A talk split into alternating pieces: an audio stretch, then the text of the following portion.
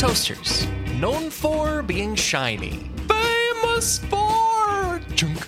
Nobody thinks much about them, so let's have some fun. Let's find out why toasters are secretly incredibly fascinating.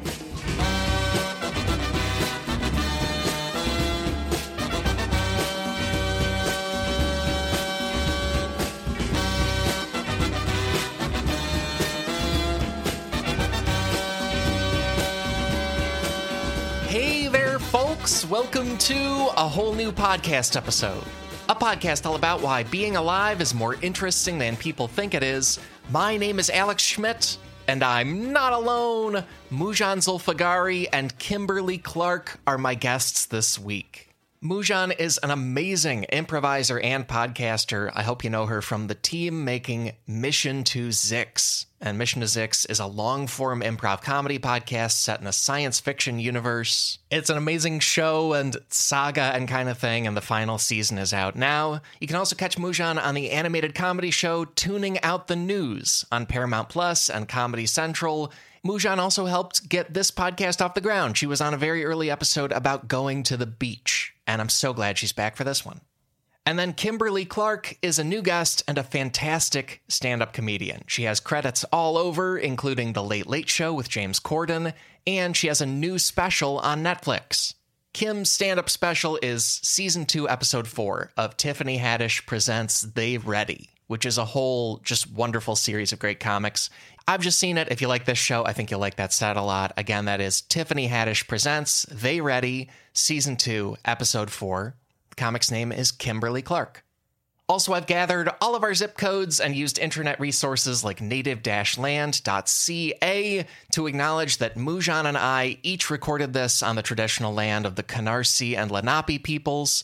Acknowledge Kim recorded this on the traditional land of the Gabrielino or Tongva and Kizh and Chumash peoples. And acknowledge that in all of our locations, native people are very much still here. That feels worth doing on each episode. And today's episode is about toasters, which is a perfect topic for this show. Many, many thanks to Brenda Young for that perfect idea.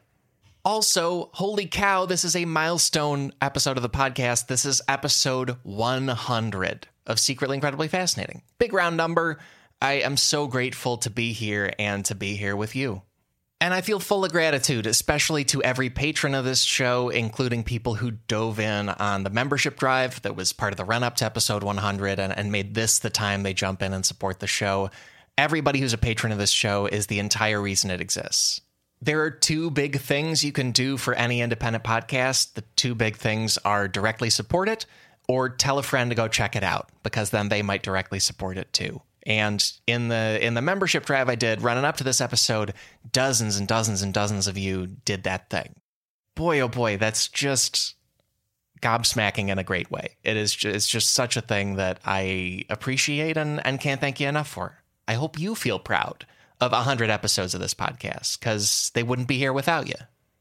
And then, as far as what a 100th episode of this podcast should be, I thought about what I've heard on like some other podcasts when they hit a 100th episode or a huge milestone. And a lot of times there's like a big parade of different guests, or it's a mega long episode, or or there's other bells and whistles like that. With the with this podcast, I'm trying my very hardest every week. And if there was a better version that I could do, or or like a mega version I could do, I would just do that every week. So I'm very proud to present you a totally normal episode for episode 100. I'm just as proud of it as all the past ones, just as proud as I'm going to be of episode 101 that I just taped or episode 102, episode 103, any any others that are going to come because it's a privilege to be part of your week every week. And I hope this podcast honors that. I'm also growing confident this intro is running long. So I'm to leave it there with a thank you and with a diving in to the fun that we always have. Please sit back or sit proudly knowing you made 100 episodes of this show happen.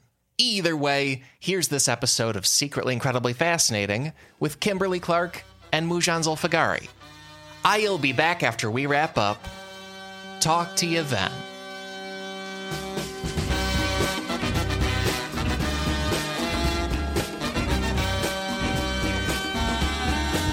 Kim Mujan, it is so good to have you on. And of course, I always start by asking guests their relationship to the topic or opinion of it.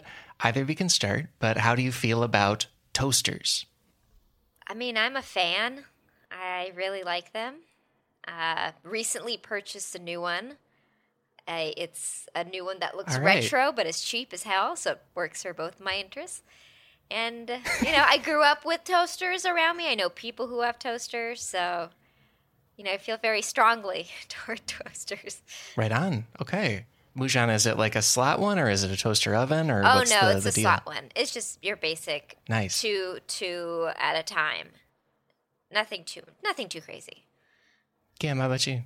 I just bought my mom a new toaster for Mother's Day, and she is of a certain age, so um, toasters have gotten really complicated. I mean, especially if you get like the toaster oven slash broiler combo, because you have to do the whole Mm-hmm. push the knob to the left and then do it to the right. It's almost like using like one of those backup cars where you have to like push it backwards to let it go forward. It's so weird. But um I love toast more than I love toasters cuz I feel like toasters take up a lot of counter space and I'm really trying to adopt the minimalist um lifestyle and toasters Yeah. just don't line up with that for me um in terms of how much space they take, you know. I have to make my toast in the oven now because I don't I no longer own a toaster anymore. Like after my last one went out, I was like, you know what? I don't need all this counter space taken up with appliances. You know, I don't want it to look like the appliance aisle in Walmart, you know. So I no longer I love toast more than I love toasters. And are you, you said in the oven, are you using like the full oven oven to make toast? Oh yeah. Like preheated and turning it everything? on. Yeah. Yeah, All right. even even um even in the summertime, which is crazy because I live in Burbank, California, which is Nice. the valley of Los Angeles, Mhm. and it's not near the ocean. So there's no beautiful ocean breeze coming through while I have the hot oven blaring in my kitchen for two pieces of toast. Have you perfected like how long your toast is in that oven? Or what's your what's how many degrees and how long do you keep it there? You know what? It depends on how fast I want the toast. Like, of course, I'm going to turn it up if I need Sure. it fast. But I think 300 is pretty good for a couple of minutes and it's ready. I don't I don't like a burnt toast. I just like a little a Sure. tiny bit of golden crisp on it. And I put on put the butter on right away so it's nicely melted in there. Ooh. I don't like to see solid pieces of butter on my toast. I like it. but I'm not going to put the butter I'm not going to put the butter on the bread and into the oven. Some maniacs do that, but you know, you do risk Oh. butter drippings going to the bottom of your oven and the elements and then you have a little small smoke fire. Kim, I, It I, gets really complicated. I really b- believe when you said before that you have a passion for toast and not for toasters. This is coming through strongly. yeah. I will literally eat like a half a bag of ciabatta bread toasted Yeah. in in one sitting easily. And I guess I, I feel like I'm sort of a not Goldilocks, but like Mujan has a slot toaster. Kim is using Yeah. the entire oven. We have a toaster oven currently. We are right in between. Most of the show is going to be about slot toasters and like the classic pop up and down toaster. But I we definitely had a slot toaster growing up and then my roommates and now my partner have all had toaster ovens and have had no interest in them. And I, I don't miss the slot toaster. Don't totally need it. It's fine. Yeah. I mean, whenever I think of the toaster oven, I think fancy. I think growing up, that's what the fancy people had. Mm-hmm. And you know the toaster ovens are now coming with air fryers because my the toaster oven oh, that I purchased for my mom also has an air fryer oh, option. Oh, that's smart. Which I'm like, they're really going going there with the toasters. But also, at the, at the end of the day, it sounds like an oven. Thank you. Let's just put them all together where they were once were. It's just another thing It's just on an your oven. counter. Yeah. and another plug. I feel like the plug issue is also Yeah. a huge Yes. limitation of these things. We our our Brooklyn kitchen has like two outlets total, and it's been a real power strip rigging situation. I always, after I toast my toast, I always unplug. I don't know why I have a fear that it will blow up. I feel I like mean, I a lot of people do that. Yeah. Just uh, yeah, I do like I don't keep it plugged all the time. That feels unsafe to me. Oh, yeah. Yeah, each time. Not unless you have like a, a um a toaster clock on. Are there any toasters with clocks on them? There's got to be some Probably. futuristic ones, yeah. Because I know my mom keeps her microwave plugged in Yeah. because there's a clock on it, yeah. but the toaster always gets unplugged. Always. also, the one I bought uh, is like maybe twenty five dollars, so I'm pretty sure it will blow up. Like I don't. it does its job, but I don't. I think it could do other jobs, and I don't want it to do those other jobs. Yeah, you don't want to explore those unknown No, no, no, no, no. territories. I'm I'm very excited that this show will have at least one unknown territory of toasters. It's going to be a lot of fun. Um, Yeah. And I think from here we can get into the first chunk of it because on every episode, our first fascinating thing about the topic is a quick set of fascinating numbers and statistics. This week, that's in a segment called The Best Part of Statistics is Numbers in Your Mind. And uh, that name was submitted by Kelsey Legidal. Thank you, Kelsey. We have a new name for this segment every week. Please make them as silly and wacky and bad as possible. Submit to SIFPod on Twitter or to SIFPod at gmail.com. And and heads up for like longtime listeners, this one it'll be a couple numbers, then the takeaways of the show, and then more numbers at the end. So mixing it up a little bit. But the first number here is less than five years. And less than five years is, according to Wirecutter.com, the lifespan of a new toaster. Mm. They s- and I'm Oh. sorry, Mujan, but they say if you buy a new toaster, don't expect it to last beyond five years of starting to use it. It's going to break down. Interesting. Sounds like an iPhone. Yeah. Yeah. like they were built to not last. That seems rude. They yeah, apparently they are now. And I was I, I didn't know about this. I don't follow like toaster culture. But apparently like like Wirecutter's entire page about here's our guide to toasters. The first thing on it is don't buy a toaster because they're gonna break down. They say, quote, no matter how much you spend, toasters aren't made to last like they once were, end quote. And there's a belief that vintage toasters were built to last, new ones just fall apart. Yeah. That's real because my mom has a blender that's older than me. It's from like, oh my God. She might have gotten it for her wed as a wedding gift. Makes sense. And it's glass. Yeah. Let me tell you something. That thing, vi- it has Vitamix vibe to it. And I'm like, this blender Nice. is amazing. So, I mean, that makes sense about toasters nowadays. Like, they don't, you know. Yeah. I think like thinking about my family, we I don't I think we just had that one toaster. We didn't change it every 5 years. Mm-hmm. I also feel like not many people know that. And so even if it's supposed to last for 5 years, I similar to like an iPhone, like I will have an iPhone 6 until it just like it will explode. Right. right. I wonder if there's people that are upgrading their toasters though, like when a new, like, ooh, they got the new. yeah, there's got to be like toaster heads out there. yeah. There's got to be like a Reddit slash r slash toaster or something like that. You know, I I didn't find a specific community. I learned a little bit about them. The the next number is 151. And 151 is the number of separate parts in a Sunbeam brand toaster from the 1970s. And mm. apparently toaster heads love the Sunbeam brand in particular. That's like if you want a vintage toaster, you need to get one sometime between 1949 and 1980 and the, the number of parts comes from a book called things come apart by Todd McLellan where they he just separates a bunch of different appliances out into all the little components. And apparently sunbeam until they were bought up and kind of watered down after the 80s they were the brand of a great toaster that lasts forever and people really really love it. Mm, interesting. They're the iPhone of toasters, basically. Sunbeam. yeah but like even built more to last. Like apparently there I found a modern business that refurbishes and resells old sunbeams specifically because people are that passionate about them. I, this is not an ad for Sunbeam. It's just what it turns out toaster heads are freaking out for. It should be though. but is the price? Is it like a you know like certain things get better, the prices go up through aging? Like is it like a good bottle of old wine? I don't know. Oh. Is, that how, is that how people talk? Uh, You get Like, that how much would one of those- 1975 uh, crumb Yeah. Mm. on your toast. And does it enhance the flavor? yeah. this toast is so bright. Ah, like sunglasses on.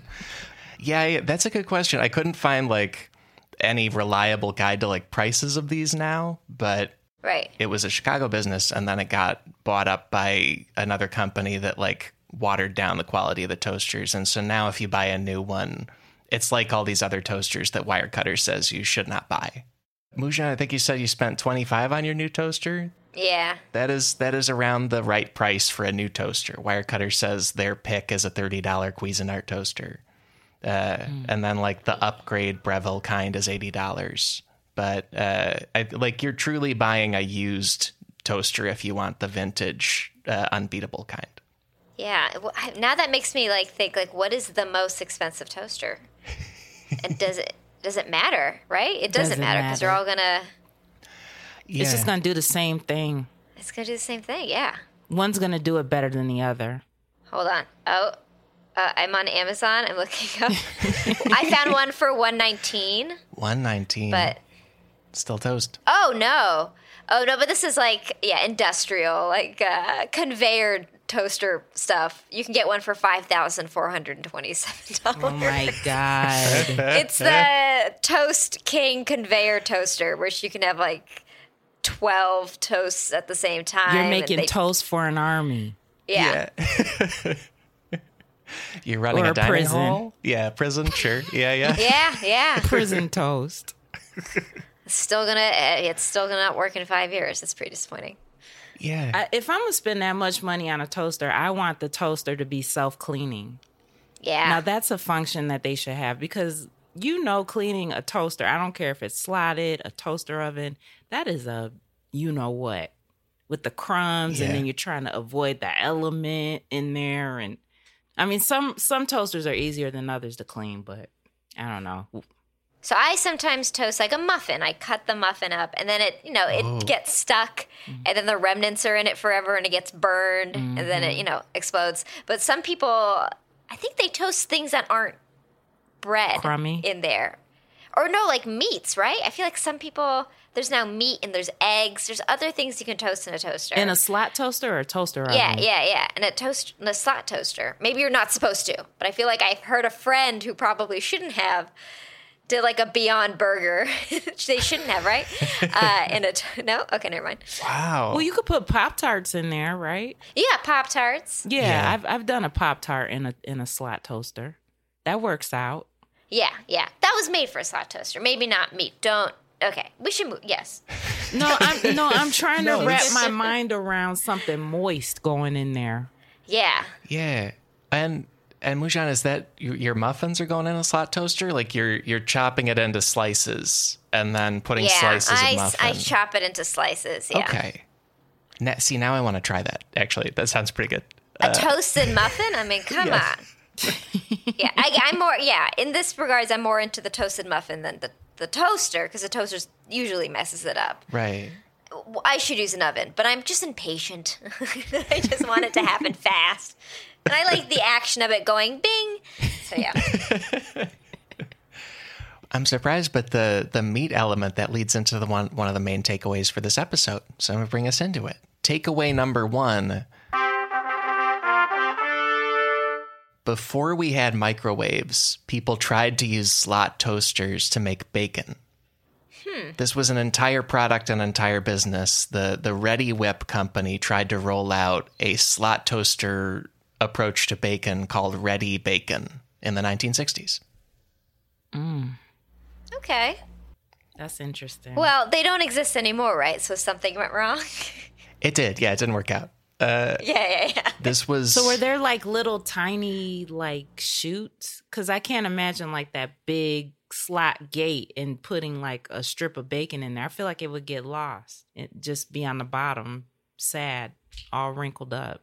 Yeah, I'm gonna I'm dropping a picture in the chat right now, and then we'll have it linked for people. And this Oh, picture is from. Gastro Obscura, a piece by Rachel Rummel. She's the Oh. main source here.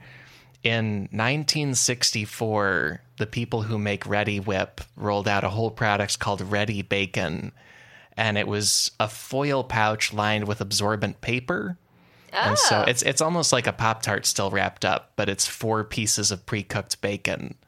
And the oh, idea is you put that in a toaster slot, heat it for 90 seconds, and then pop it back out. You have bacon in 90 seconds.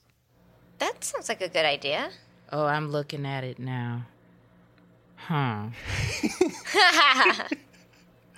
High skepticism. I like it. That's good. But this Yeah. was pre microwave, so this was kind of like yeah. I feel like the precursor to the idea of cooking meat fast. Exactly. I don't know if I want fast cooked meat. I mean, I appreciate that it has at least that like aluminum foil. So moving forward, you don't have like that grease or whatever, the remnants of meat when you cook other things. An old meat, Right. if but but this was a thing of itself, right? This was not used for toast. It was used specifically for Specifically bacon. for bacon. yeah. Yeah. Yeah, yeah. It's the pr- the product was called Reddi-Bacon, where the the bacon was wrapped in foil. And I'm looking at this ad now, and it says toaster to table. That's great alliteration, by the way. Yeah. and it really and like you said, Kim, they were pre microwave oven. Like if, if folks remember Right. the long ago microwave ovens episode, we talked about how they only started to be common in homes in the 1970s, microwaves. So 1964 mm. people were like 90 second meat. This is revolutionary. I can't believe it. Ooh, the Jetsons.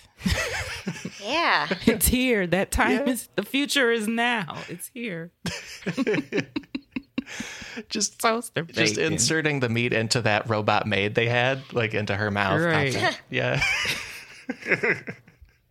but uh so yeah, so they rolled this out. People were excited, and then there was one flaw where they had to stop. And here's Rachel Rummel writing about it, quote, the residual fat in Reddi-Bacon's pre-cooked strips proved problematic. Even the slightest tear in the packaging posed a threat as grease could drip down into the toaster, destroying it or starting a fire. End quote. It always explodes, I'm telling you. always explodes. inevitable. Yeah, that makes sense. Yeah. Yeah, the, the unplugging impulse, Mujan, that actually is a good good move here. Like bacon's done, Ugh, out. But yeah. Yeah. Exactly. yeah. So they yeah, they rolled this out in 1964 and by 1965 they'd pulled the last of it off of store shelves in a panic. This this product uh, did not come back and pretty much other than bread and pop tarts and things like pop tarts, we don't really use slot toasters for anything else. Don't do it. Yeah, that's you know, c- part of me is like a little disappointed. We've had so many years since then. We've had, you know, sixty odd years since it was discontinued. Fifty odd years. You'd think someone would do something else with the toaster. That's beyond the toaster oven or an air fryer, or like other foods you can just put into a slot machine, a slot. You know, what A I'm slot machine. saying? Yeah. Maybe our toasters can give us coins. I mean, right? exactly. I'm just saying there's a, it's an untapped market that's been forgotten due to what? Explosions, sure. But that we move on. We go beyond. Think about stuff. That would be dope though if you like toast the perfect like pair of toast and then your toaster's like you win, you win and like coins come out. Yeah. That would be It's like proud of you? to have a toaster be proud of you and to reward you for your achievements. I mean, we're all going through a lot right now, and I think that would be a good product. Listen, that is a victory when you get your toast just right. I agree. That is yeah. a victory because Yeah. when you mm-hmm. f it up, sometimes I throw it out if it's effed Yeah. up too badly because I'm like, no, Yeah. I'm not eating this. No, I can't even scrape the charcoal off of it. I'm not gonna do it. I'm gonna start all over again. Yeah. and you only have like a certain amount of time with that toast too. Like you have to eat it within some odd like an, Oh. less than an hour, right? Because then it just turns hard. Yes. Exactly. It's a delicate process, and you need to be rewarded. Yeah. Real talk. Yeah, you mm-hmm. need to go toaster to table like that ad. That's the that's the way of it. We all know this. Yeah. table. oh my god. Well, uh, there's one other main takeaway for the episode for some more numbers. Here we go into takeaway number two. Slot toasters became a common appliance thanks to one metallic alloy. I got curious about like where did toasters come from in general, and it turns out the technological leap that made it all possible is a metallic alloy for the part that heats up and is like against the bread in there. That was the key thing they needed to invent before they could invent the rest of the machine. Who invented What it? is that called? And it was a guy, uh, his name was Albert L. Marsh. He was an American metallurgist. And in 1905, he came up with nichrome, which is a combination of nickel and chromium, mostly nickel.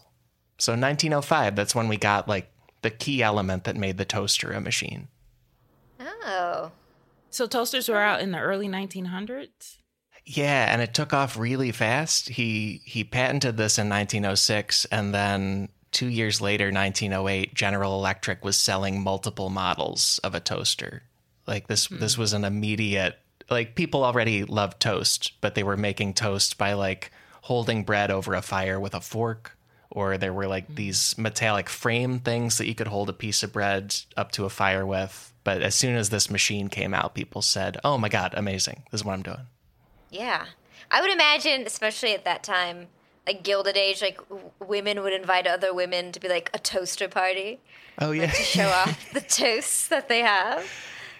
Yeah, there was I there was definitely a step of history where people were like, check out the best new appliance in the world. It's some new technology we bought. It's really cool. And it was a toaster. That's it. Yeah, I think that's awesome. And as far as like the origin of toasters, main sources here are the Smithsonian Museum of American History, and then also Time Magazine and CNET.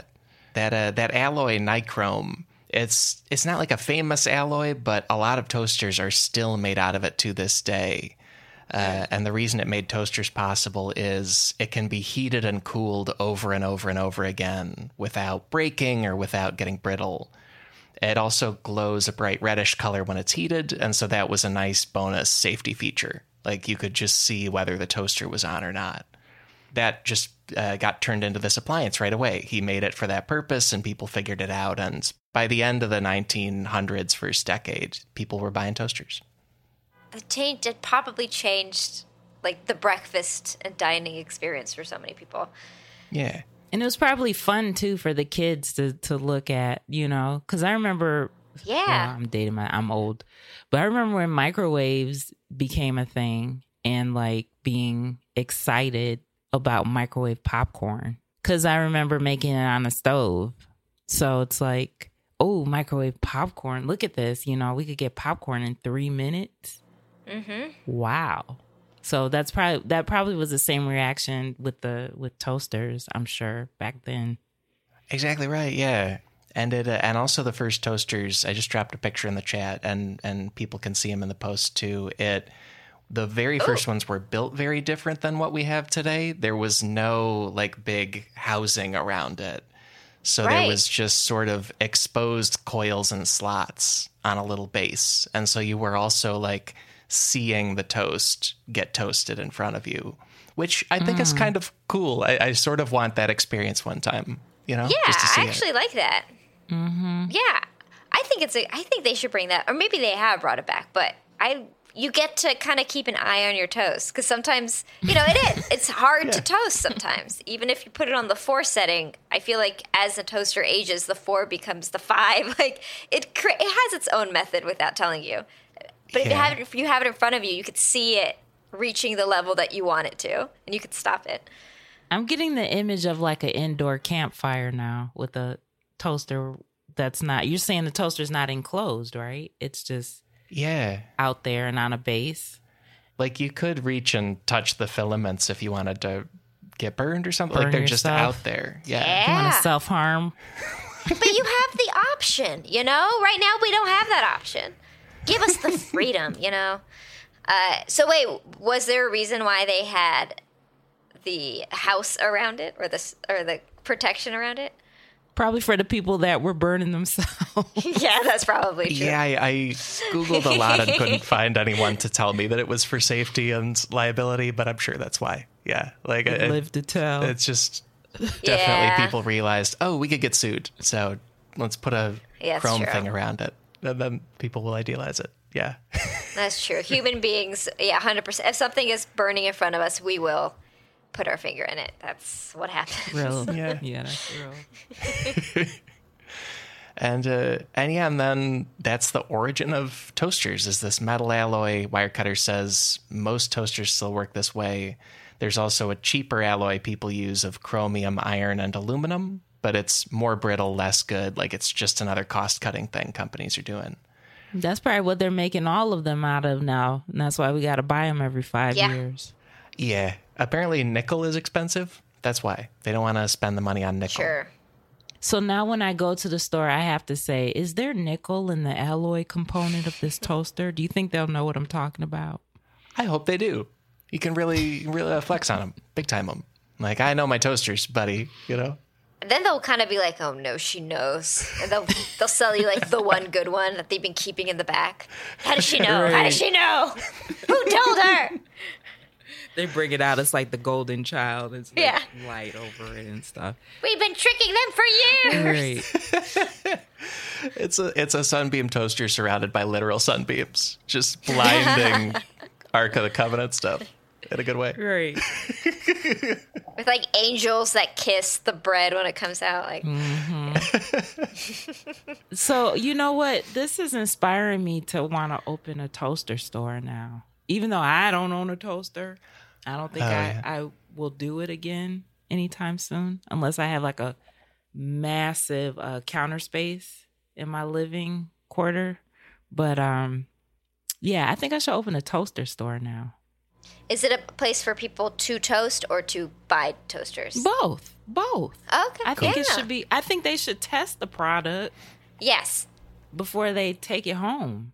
Yeah. I don't understand why they don't do that with toasters. They do that with Yeah. other products. I guess I don't know for the obvious sanitary reasons, but It's like like you're in Best Buy, all the TVs are playing a movie or sports or something to impress you. The toasters should be like occasionally making toast yeah, just to impress you. Like, ooh, look at this. Yeah. You know? there should be a wall of bread and pop tarts for mm-hmm. us to test. Also, like a customization color grid of like Right. like which one makes the best six and seven, or yeah. Right. Yeah, because because also I'm I'm a light lightly toasted toast person, but I know people who want charcoal on it, and I don't get it. Yeah. But I'm sure like some stores I would go to, they'd be like, "Here's what everybody likes: the charcoal toast," and I'd be walking out and be like, "No, you have misunderstood me." Also, I think we've been generalizing bread. I feel like maybe some different breads require different toast process or toasting. That's like true. maybe a ciabatta is better at a f- at a mildly toasted, but a sourdough is probably better very toasted. Mm-hmm. You know? yeah, that's a good point. And then if you're dealing with rolls or croissants, those are way Yeah. more dense than just a simple Mm-hmm. slice of bread. Yeah. I think you at your toaster store you need to have like a toast, a bread connoisseur, bread, toast, toasters. I think it's man. I'm also I'm angry this hasn't happened before. Yeah. we have a lot of business ideas that are happening today. What part of New York are you in? I'm in the part that's a I'm toaster a- store desert. I'll tell you that. No toaster stores. I see. A, yeah, there's no toaster stores. This stores. feels like there's, a Brooklyn situation. That's Yeah. why I was asking. yeah. yeah, I'm in the part that needs it. There's definitely. I feel like in the past like year, a bunch of sh- uh, shops opened up for shades. And it's like you don't need that many shops for shades for like window shades. Oh, wow. There's like Window six shades. different window shade shops that have opened Yeah, up. no. Wow. If that's happening, we gotta have a toaster shop. Like, come on. Might as well. I was, uh, we did one trip up the Hudson Valley, like the Hudson River Valley, and we accidentally found a s'mores store. And they did mm. specialty s'mores, and like the person got out a blowtorch and did it in front of you, and they were square marshmallows, so they sit more easily for architectural reasons. It was very impressive. I think I think we can just have those people open this. They know what they're doing. Yeah. Yeah. And where was it? Like twenty dollars for a s'more or something. It was, like- I think it was six or seven. It was actually a lot, Really? but still Okay. like I still had my, you know, Yeah. stuff. I wasn't in a barrel with straps at the end. Yeah. So you got square marshmallows and what else in it? And then I guess so I got it was around March, I got a shamrock s'more. It was graham crackers, marshmallow, and then Andes mints. And it was Mm, it was come on. amazing actually. It was really good. But Wow. yeah. That's how you do it. So this for toast. We need that. We need this yes, level. for toast. Yeah. Yes. And we'll open it outside the Brooklyn Nets stadium or something. I don't know where. But you know, Yeah. something. We'll do it. Yeah, right outside the net. It's in the Knit Stadium actually, uh, at Barclays Center, and like at every smorgasbord or whatever. and West Hollywood. Yes. it's a very West Hollywood situation too. And Silver it is Lake. Silver carbs. Lake. It's a very Silver it would be Lake. hard though, I think, in LA because it is a carb based thing. So we we should have other options besides toast. Other non carb based products or that could be toasted. gluten free toast. Right, gluten free toast. Mm-hmm. Yeah. Seed bread. The bread that's just Yes. made out of seeds. that Like only charred- birds should eat. Yes, People. Like medically too. Only birds should eat. It's just All right. Off of that, we're going to a short break, followed by the big takeaways. See you in a sec.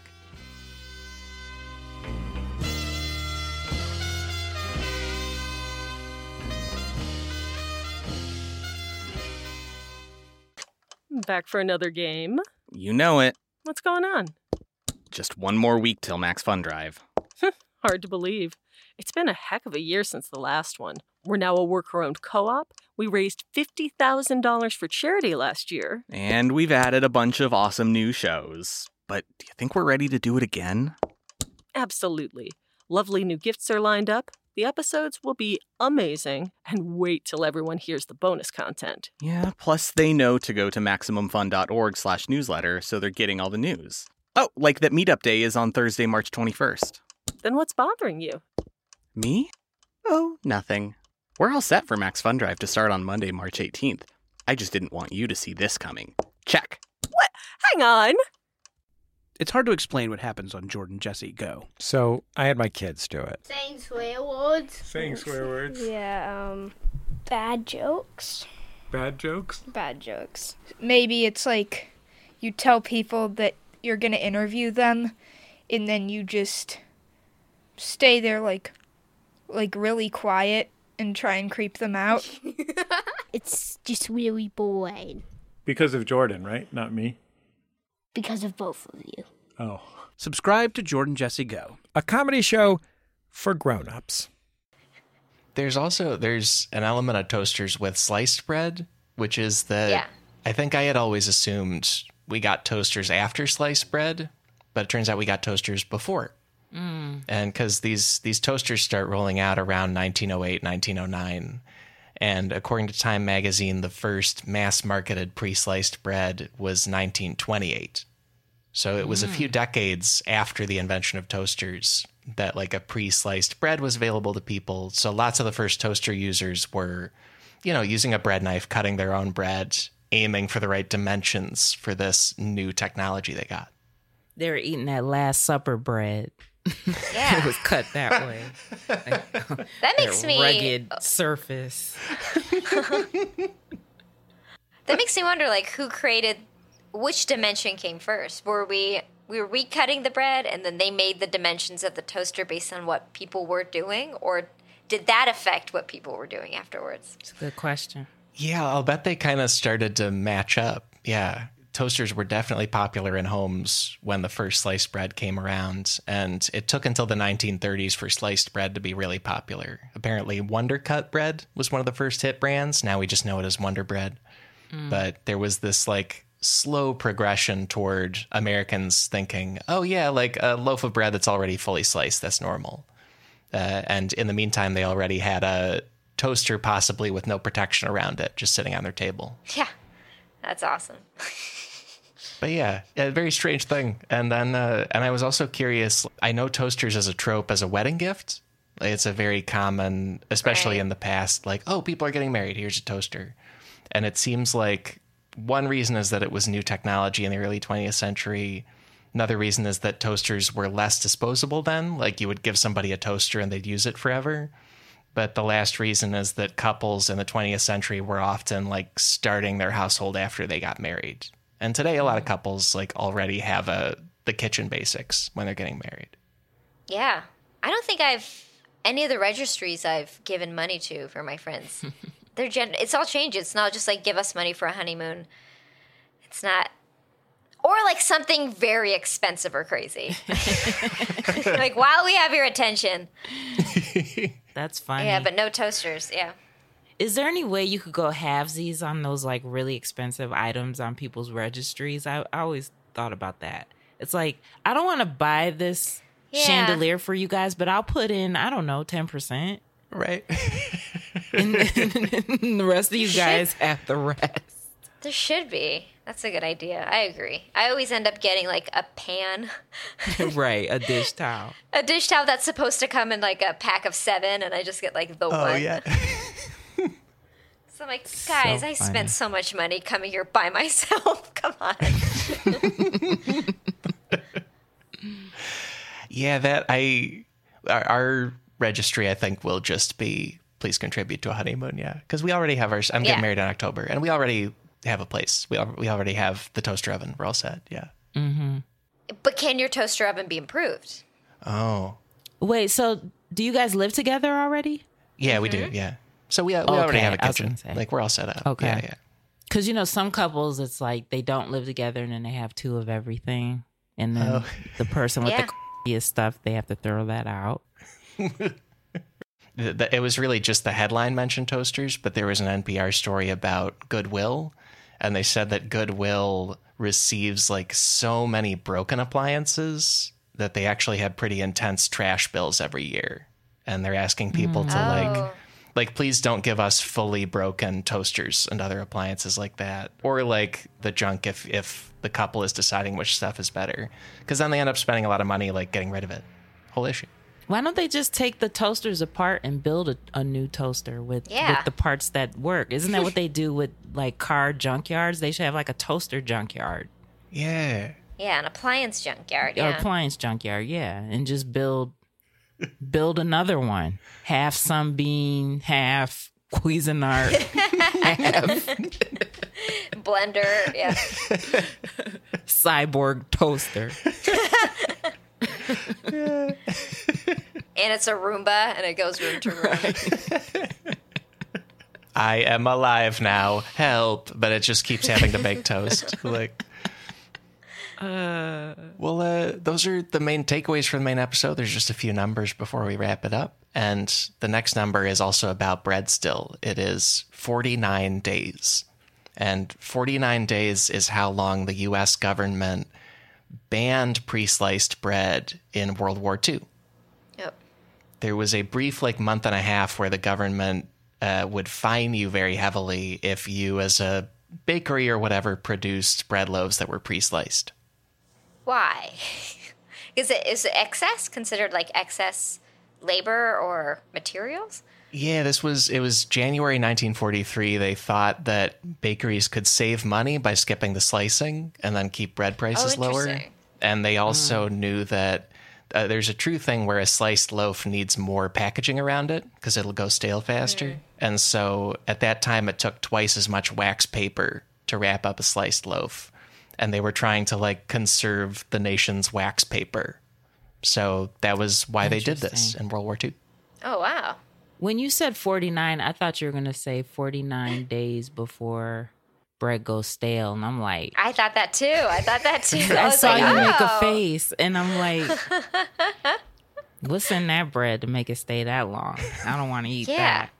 Or is it where like it goes through a process? Like we always throw it away when it gets stale or smells, but we should let it actually stay out because then it goes back to its original form. Right. Oh. And we've been throwing it out too soon.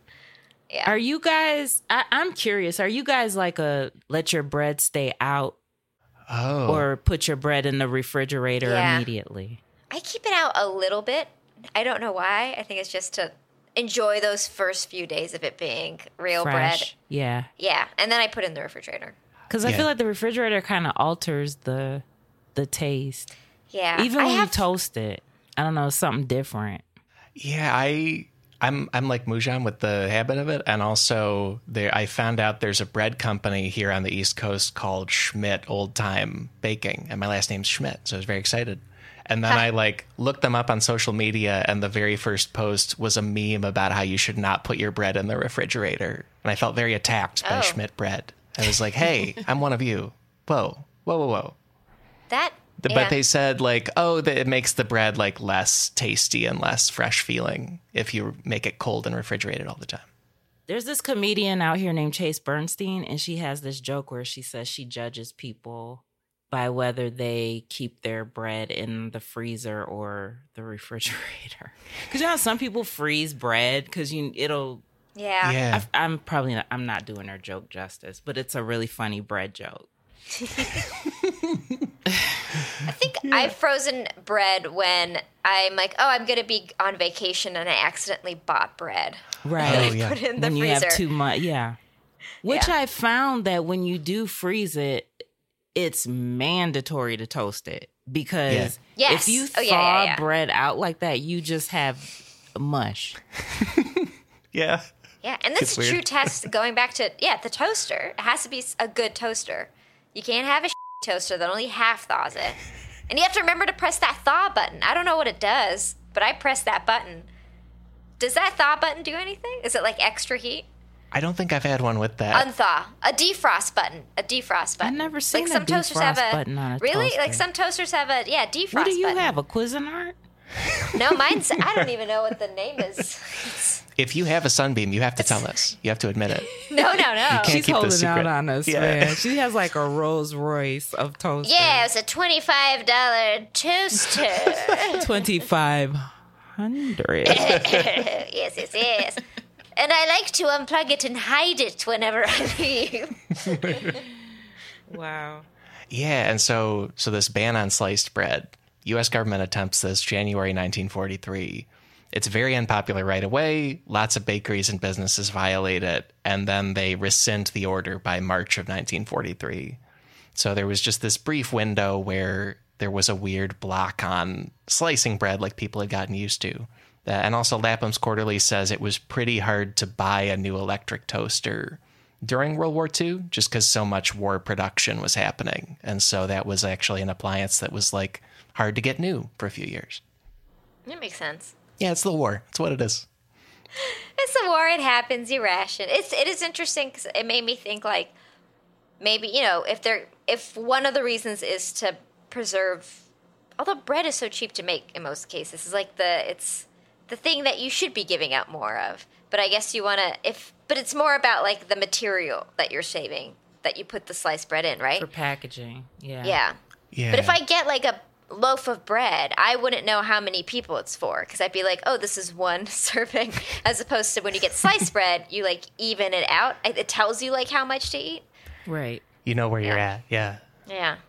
Why were they so hell bent on um conserving wax paper? Is that how they made bullets? Right, right. The wax is, Yeah. is it the same materials that you make? Just try to figure it out. Well, the and the next number here is a modern thing. This is 15 feet.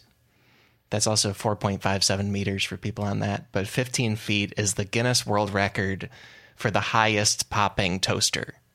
Whoa. That's the highest a toaster has ever fired the bread up into the air. Intentionally. Yeah, on purpose. Yeah, that's a good question. Okay. Before or after it's set on fire. Um, okay. Was the toaster itself like a, a normal average height toaster, like a regular toaster? No. So, yeah, this was someone who just wanted to break the Guinness World Record. Uh, this was a 14 year old in Texas named Matthew Lucci. And he built a toaster that was powered by a 12,000 RPM motor.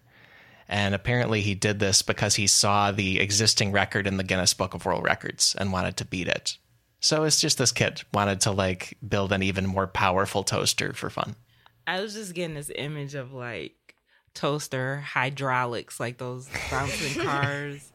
Like, in the Snoop Dogg videos, you know, with the hydraulics. Or cannonball toaster, and the toast is on fire, like Moujan was yeah, saying. it's on fire. Yeah, Thank you. Thank you. that's crazy. What is this a game? This isn't a game. This is toast. I don't play with my toast. This is not No. a game. Do not play with my toast. I'm like tempted to look up that kid to see where what happened to him. Like what Oh. field he went into. Did he use that power for good? He probably works for Elon. Yeah. and and not like a good department either, like a bad department. Yeah, in the bathroom. His employee badge just says like bad department. Like it's just fully baked into the work. And then very last number here. This is sort of a similar situation. This is the year 2009. And 2009 is when an industrial designer created a joke prototype for a trebuchet toaster. And if people don't know, a trebuchet is sort of like a catapult. It's a medieval siege engine. And so this just as a prototype they built it's a one slot toaster where it's resting at an angle. And so the idea is you like catapult the piece of toast with force onto your plate, uh, kind of across the way. I'm so lost. Yeah. Also, just so much work to be lazy, like to create that. For the purpose of it, right, is just to catapult your bread. Yeah, and I just dropped a picture in the chat, Oh, and this okay. this seems to have been like a satire of industry and consumerism, and like, it was sort of a whole art project too. But yeah, you're sort of uh, in an arcing angle, sort of like an Angry Birds attack or something. Like you're launching the toast uh, to another point. Got it. I mean, that looks cool. I get it. But also, you know, your plate has to be a specific angle. A lot of constraints there. Uh, but it is. yeah. Just Yeah. more games. it's just more games with my toast, man. I don't I don't I don't want to play. I just want the bread lightly toasted with a little bit of butter, melted. After the fact. I don't Yeah. need all these theatrics and acrobatic Yeah. Moments while I'm trying to make a piece of toast. No. Unless, of course, it gives you points. If it gives us points. If the coins are coming out, that's another ball game. But this right here, I don't I don't have time for this. Now I'm looking at these toasters where they can imprint um like there's a Bob Ross toaster and you can and it's a slot toaster and you can get an imprint of his face on your toast. oh, that's pretty cool. Yeah, apparently some of those use lasers. Like most of these are just nichrome heating the toast, but some of those it's like a laser etching print to put those So like it's gonna give things us on cancer. Maybe Is that what you're telling us, Alex? I found a toaster that is a toaster that also has a egg cooker attached to it. Ooh. So you can toast your toast and also in 4 minutes have a complete meal. Interesting. Oh, also there's a Porsche designed toaster. Oh, like the car mm. company. Wow. Yeah. They created a toaster. I, I feel like eventually we're reaching the joke we were making about like it has hydraulics and it's just like we just want toasters to be more than the thing they are. And good for us. Great. Yeah. now this really further makes me feel like a toaster store needs to happen. Yeah. Somebody needs to do it. Yeah. Yeah. Can we get you on a plane? Fly to Brooklyn? Uh, there's it not needs an to be airport us right here. three, but man. Us three. Yep. That's it. When it pops up, you know it's going to be because of your podcast, Alex. When it pops up, that's right. Yeah. That's like a good name. When it it pops, up. yeah. Listen, y'all. This this feels meant to be.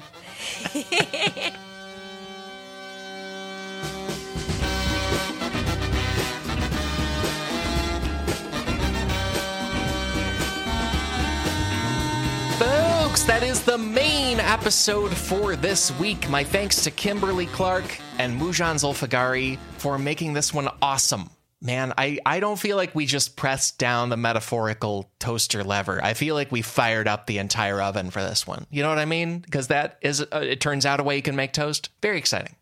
Anyway, I said that's the main episode because there is more secretly incredibly fascinating stuff available to you right now.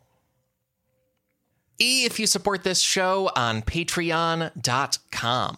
Patrons get a bonus show every week where we explore one obviously incredibly fascinating story related to the main episode. This week's bonus topic is a couple of toasters from fantastical universes, supernatural powers, and so on. Very fun. Visit sifpod.fun for that bonus show, for a library of 99 other bonus shows, because this is also the 100th bonus show. Pretty cool. And if you join up, you can back this entire podcast operation. And thank you for exploring toasters with us. Here's one more run through the big takeaways.